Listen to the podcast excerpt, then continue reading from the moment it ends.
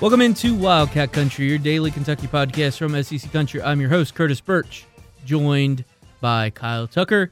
And Kyle, on this one, we're going to discuss some of the guys that have left for the NBA, for transfer. We're recording this late Monday night because I have to travel on Tuesday. This is the Wednesday podcast. So who knows? By the time you're listening to this, maybe a couple other guys have moved, but we're going to discuss the guys that have already gone.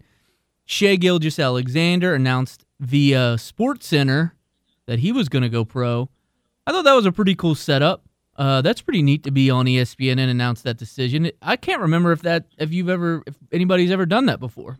Not one of the Kentucky guys, and and you know, it just like adds to the this whole, and that was kind of their piece leading into his announcement, like the whole notion that like how the hell did this guy do this? Like this guy, the seventh highest ranked recruit in Kentucky's class, uh, not you know I think he was only ranked a five star guy by one service. Um, most pretty much everyone had him in the 30s in the 2017 class nationally. Um, you know, oh, you got a you, you finally got a multiple year guy that's going to spend two or three years, you know, in the backcourt for John Calipari, and nine months later, he's the 22nd or 23rd one and done in the Calipari era, and he is probably going to be their highest draft pick. He's a projected lottery pick, um, and and he's on SportsCenter. He's he's become such a significant player that ESPN has him on their 6 p.m. SportsCenter to announce live on national television where what he's going to do. Um, that's pretty wild and good for him because it's a, a kid who earned it, you know. And then Calipari tweeted shortly after, well, like 45 minutes after he uh, he was going pro, he was back in the gym. It was like a picture from his from Calipari's office window, and and Shai was out in the practice gym already getting up some more shots. And that was kind of the story of the season was the work he put in doing the 7 a.m. workouts with Joel Justus, the assistant coach. You know, four days a week, meeting him over at the gym, going through specific drills and talking about things he needed to get better at and what was the game plan for the next opponent and running through stuff that was specific to that. Really honing his craft and getting better at the things he was where he was weak. Um, and he you know, through sheer force of will, and it didn't hurt that he's a six six point guard with a seven foot wingspan who can get by just about anybody with his kind of crafty uh, drives. Um, but that and his sheer force of will turned him into a lottery pick. And um, you know, Calipari, I think, said, tweeted, um, you know, that his story will be one he tells his players for years to come because of just how rapidly and dramatically he improved himself and his life and his future and his family's lives um, over the course of just a few months by by being willing to put in the extra work. Yeah, and I mean, finally, you know, it's been 2012 has been six years now, and the Breakfast Club, the Tales of MKG, they needed updating, and uh, you know, it's it's it is apropos. I think I'm using that word right. That another three-letter guy would kind of take that mantle and as opposed, I mean, it was his own breakfast club, I guess, uh, where he yep. was just working out all those mornings to go from, you know, uh, quote unquote lowly rated. But I mean, when you're not projected, I think in any mock drafts going into a college basketball season, to get up to the lottery is just, it's just crazy. Yep. No, I agree. I think it's, um, I think it's pretty, uh, pretty stunning, and yeah, it does it is a, a refresher of the MKG story. Um, the those hyphen name guys, man, they're uh, they've they've mostly been really good for Kentucky. Well, all been really good, right? Uh, you had MKG, Michael Kidd Gilchrist, then you had uh, Willie Cauley Stein, then Karl-Anthony Towns, and now uh, Shai Gilgeous-Alexander. Uh, all going to be potentially all be lottery picks. Was there? Have we missed any other hyphenated? Yeah, and we got. I guess we'll just jump to him now. SKJ. Oh, yes, he's probably not going to be a lottery pick not anytime soon. Not anytime um, soon, but who knows where what the future could hold because he announced today, Monday, as we're recording, that he is going to transfer. And Kentucky quickly released uh, statements that said there are no restrictions. Which, quick tangent here, if you're a school coach or university or whatever, and you don't immediately just go no restrictions on a player, your whoever's in charge of your public relations should just be fired on the spot because Yeah, that's no, it's it's yeah, it's the definitely. a it's the right thing to do, and b when you don't do it, you just get roasted, and you're, as you you're should. going to do it. As you You're sh- going- exactly. Like Yeah. at some point, you're going to do it either because you did the right thing in the first place, or because you succumbed to overwhelming pu- public scrutiny and and and ridicule. Um, there's just yeah, there's no reason to wait. So um, yeah, I, I think I think that was smart for them to go ahead and put out there, and uh, you know, it'd be really interesting to see what happens. I don't think it's totally stunning. You know, I've been hearing whispers about it. Uh, it was not, uh, I'm told, a direct response to EJ Montgomery, uh, 6'10 McDonald's All American, uh, as Sacha Killeya-Jones also was, a 6'10 McDonald's All American. It was not a direct response to EJ Montgomery committing to Kentucky and sort of a surprise early Monday morning. And by Monday afternoon, uh, Kalea Jones had announced he was leaving. Um, apparently, not like a direct cause cause and effect there that that had been in the works for over a week. Uh, I think uh, Killeya-Jones and the coaching staff had talked a couple weeks ago, kind of about what was next, and and and I think everybody involved understood there was a question about whether he wanted to come back, um, and so uh, he didn't. I mean, he you know he barely played as a freshman. He had a much more of a role as a sophomore, but that was hit or miss. He went through a stretch again where he barely played late in the regular season, then came on strong in the postseason and had some big moments, which I think gave people hope for the coming year. Um, you know, but he just never really could crack the really regular, consistent rotation. Um, was kind of a bit player off the bench, and you know, when you're a six ten skilled McDonald's All American, top twenty five recruit with NBA dreams, uh, you probably think you deserve more. And, and I'm, I'm sure he was as frustrated as some fans were that, that Nick Richards continued to start over him and uh, not necessarily play more minutes because a lot of games Nick Richards started, but Killeya-Jones played more off the bench. Um, but I just think he probably saw a, a difficult path to major minutes again as a junior, and at that point your your career starts ticking away from you. Um, you know, and, and while maybe not a direct response, certainly when they get EJ Montgomery, it's pretty clear that you're once again going to be battling a really talented NBA bound player for, for playing time. Yeah, and I mean, a uh, like Calipari in the statement, and I'm just going off the top of my head. I don't have him in front of me, but he basically said that he wanted Killeya-Jones to come back, right? I mean, that's the way. Yeah, I he come- wanted to coach. Yes, Yeah, he wanted to continue coach him again. Yeah. So to the people, and listen, this is there's back and forth on this because there's quotes that have that were in a story, I guess that have come out a little bit, uh, dribbled out the past couple weeks of like Bam Adebayo, Malik Monk saying that Calipari said, you know, you're not on the team next year and ripping up scholarships. And I don't know, Kyle. I just the narrative of quote unquote Calipari pushing players out, I feel like is so simplistic that it just bothers me. Like he didn't want. I'm going to take him at his word in his statement that he didn't want Killeya-Jones to go. Like why would you Right. want as you like why would you want a as you said a McDonald's All American that's six eleven has two years of experience in your system? Why would you want that to leave? You wouldn't. But people are just immediately like, "Yep, see, this is what Calipari does. He uses them, and then when they don't, when they can't, when he can't Nah, develop them, he kicks them out." Yeah, I don't think that's the case. I mean, just look at you know, um, you know Kevin Knox and, and what his dad said about Calipari making a pretty strong plea for him to stay, uh, or at least appeal pitch. You know, here, here's a good reason to stay. Um, you know, and, and when he thinks a guy can benefit from coming back, even a even a potential lottery pick, and, and Knox was that rare case. I think he's willing to do that. Uh, in the case of Bam and some of these other guys, like look, they oh, they were also in different financial situations.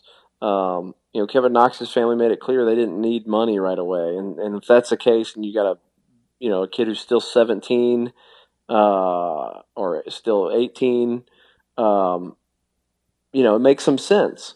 Um, there there could be something to gain from that, but in many of those guys' cases, either because they you know another year might expose flaws and open them up to more scrutiny and they their stock falls or because you know they're living in abject poverty and they need to get that check now and that guaranteed money now and if you know he's gotten really good feedback from the NBA and and knows that they're likely in the lottery, then it's wise of him to tell them go get paid. You know, like Bam Adebayo changed his whole family's life in a matter of uh, months by going and being a lottery pick, and now he's thriving in the NBA. He well, yeah, I mean, yeah, he's probably the most in his rookie season been the most successful of the three guys, you know, that left after their freshman years. I mean, De'Aaron Fox, prob maybe like statistically, but just from like the way people talk of him, because I listen to some NBA podcasts, and his fit in Miami, like it just seems like he's in a perfect spot and is going to be like 10, 10 to 15 years in the NBA, no question. He like he's set. He's it's perfect. Yeah, yeah. I mean, I just yeah, I agree with you that the the idea that Kyle's just pushing guys out um, for some strange like also the idea that like he gets off more on like uh, saying how many like guys he has in the first round than he does win. Like the guy knows that his whole reputation is about winning. Like that, how he is remembered going forward is about winning, and he wants to win. And like the guy wanted to go undefeated in 2015. Yes. He's he wanted to win all these other national titles that everybody thinks he should have had, and and he probably should have had at least one more by now. You know, uh, he wanted to go to the Final Four this year with a crappy bunch of teams in front of him, but sometimes it doesn't work out that way. That doesn't mean that that all he wants to do is make draft picks. I mean, it just I, I the the fact that people actually believe a guy like Calipari, who was so fiercely competitive early in his career, if you've seen that thirty for thirty, that he was just ruthless uh, that he doesn't want to win at any cost and he just wants to like hear guys' names called on draft day is absurd to me. I think he's very yeah. proud of that. I think it does matter to him that, and I think he's genuine about wanting to help families. He knows that it helps him as well. Um, but I don't, I, I just 100% don't buy like he's just pushing guys out to get more guy draft picks because that's all he wants to brag about. He wants to win, um, but he's also not going to try to convince I, I mean, look, this goes back to early days at Memphis. Dajuan Wagner, who he he did the same thing. He told him, "You got to go," and the kid wanted to come back, and he's like, "You got to go get paid." This is the first real example that I, I know that's on record of him doing this. And the, the and Wagner, who was a terrific player, he developed a medical condition that basically wiped out his NBA career. Yeah. And if he had not left when he left, he would have never. He ended up making, I think they said, seven or eight million dollars in the NBA. He might not have ever made a dime if he waited.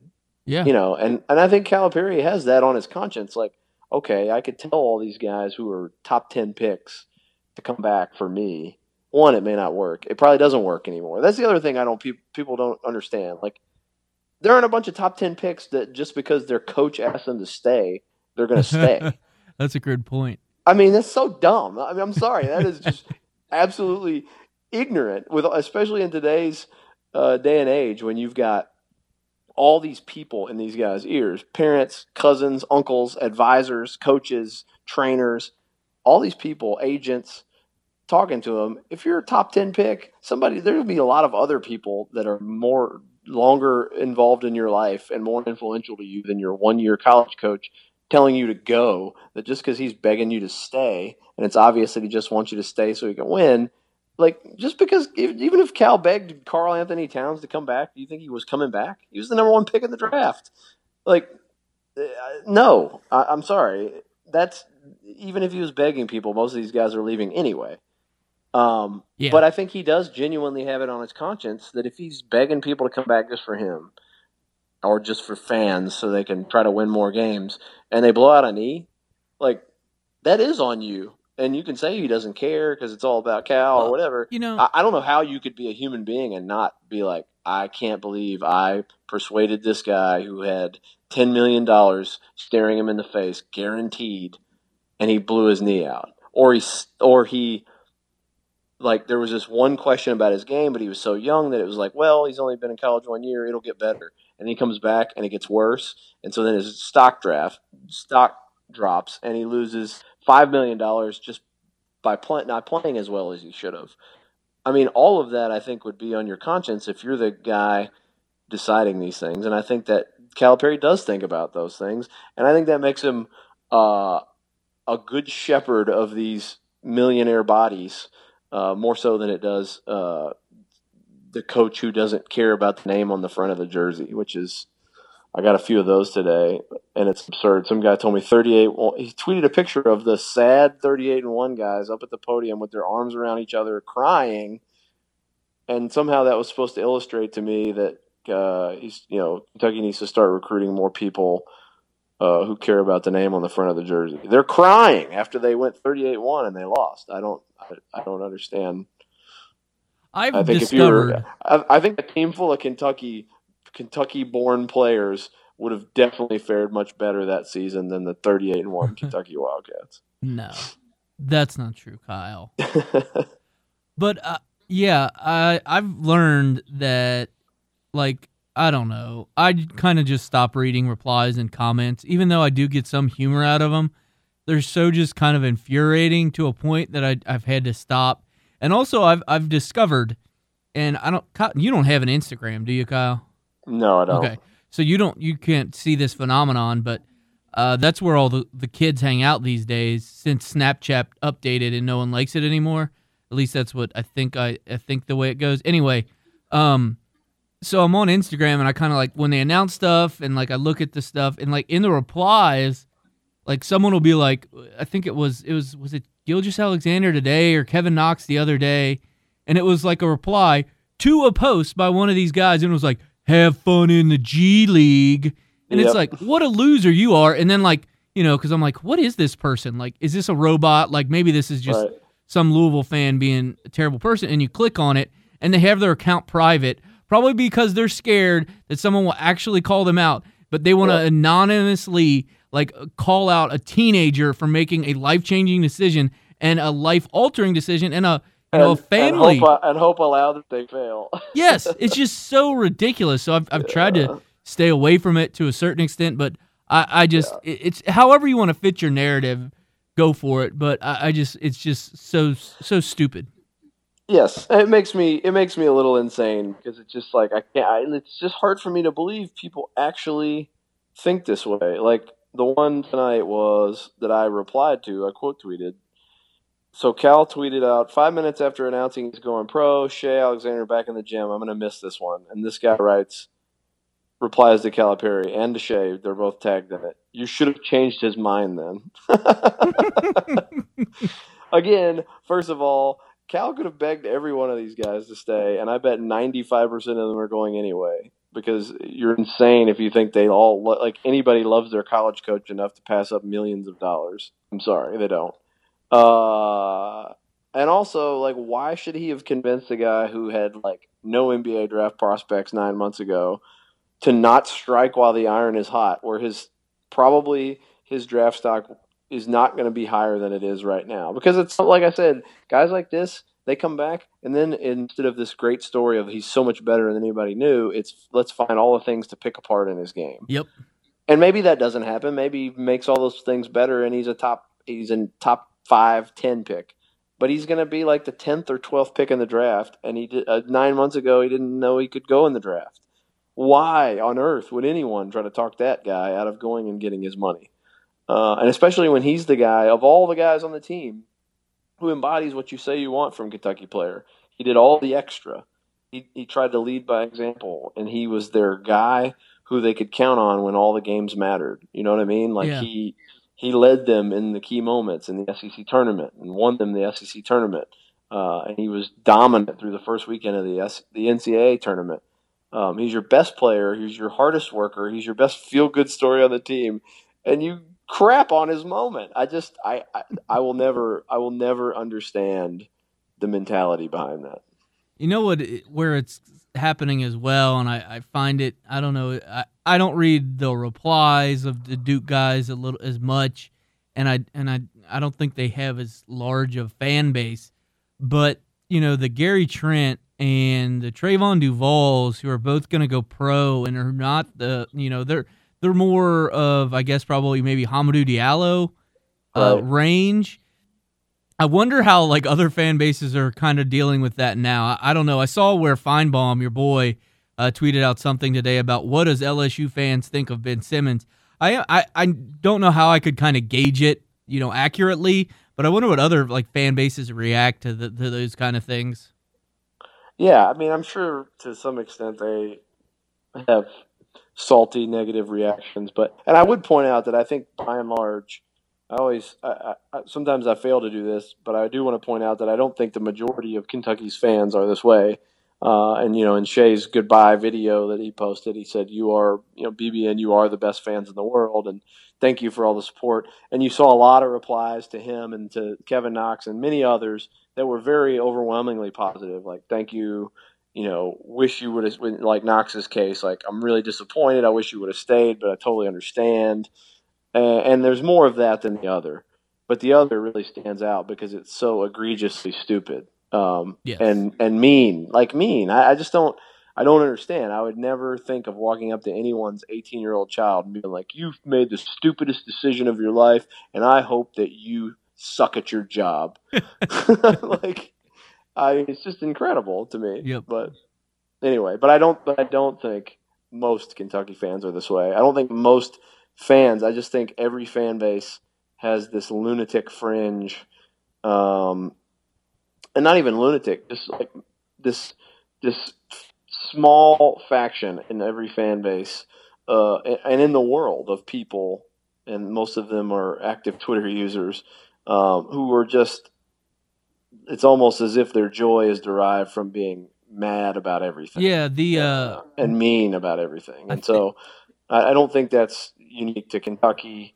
Uh, I don't think it's the overwhelming majority, but it is sad. I just like yeah. I, hopefully some of those people listen to this podcast and just like please stop. Just think about it. Just like all I ask whenever you start to say or tweet or communicate to a teenage athlete or even a 20 year old athlete as if they're like sage hardened old men if they're juniors.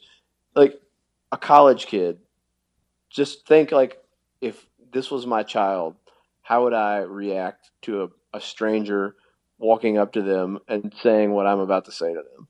And if your reaction is i would punch them in the face then then maybe don't do that to somebody else's kid.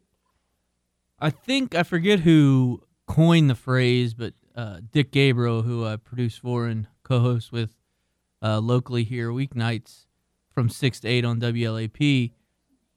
he said, uh, nice, nice I think promo. it was I think it was Bill Curry, uh, like called this cr- faction the Fellowship of the Miserable. Now, and yes, I don't and I don't know off right. off the top of my head like what their Bill Curry's record was. But, like they had they won some games, but despite that, like still people wanted to be angry about things, and it's like some some people just love to be angry, like that's their default, and they're gonna find something wrong in nearly everything.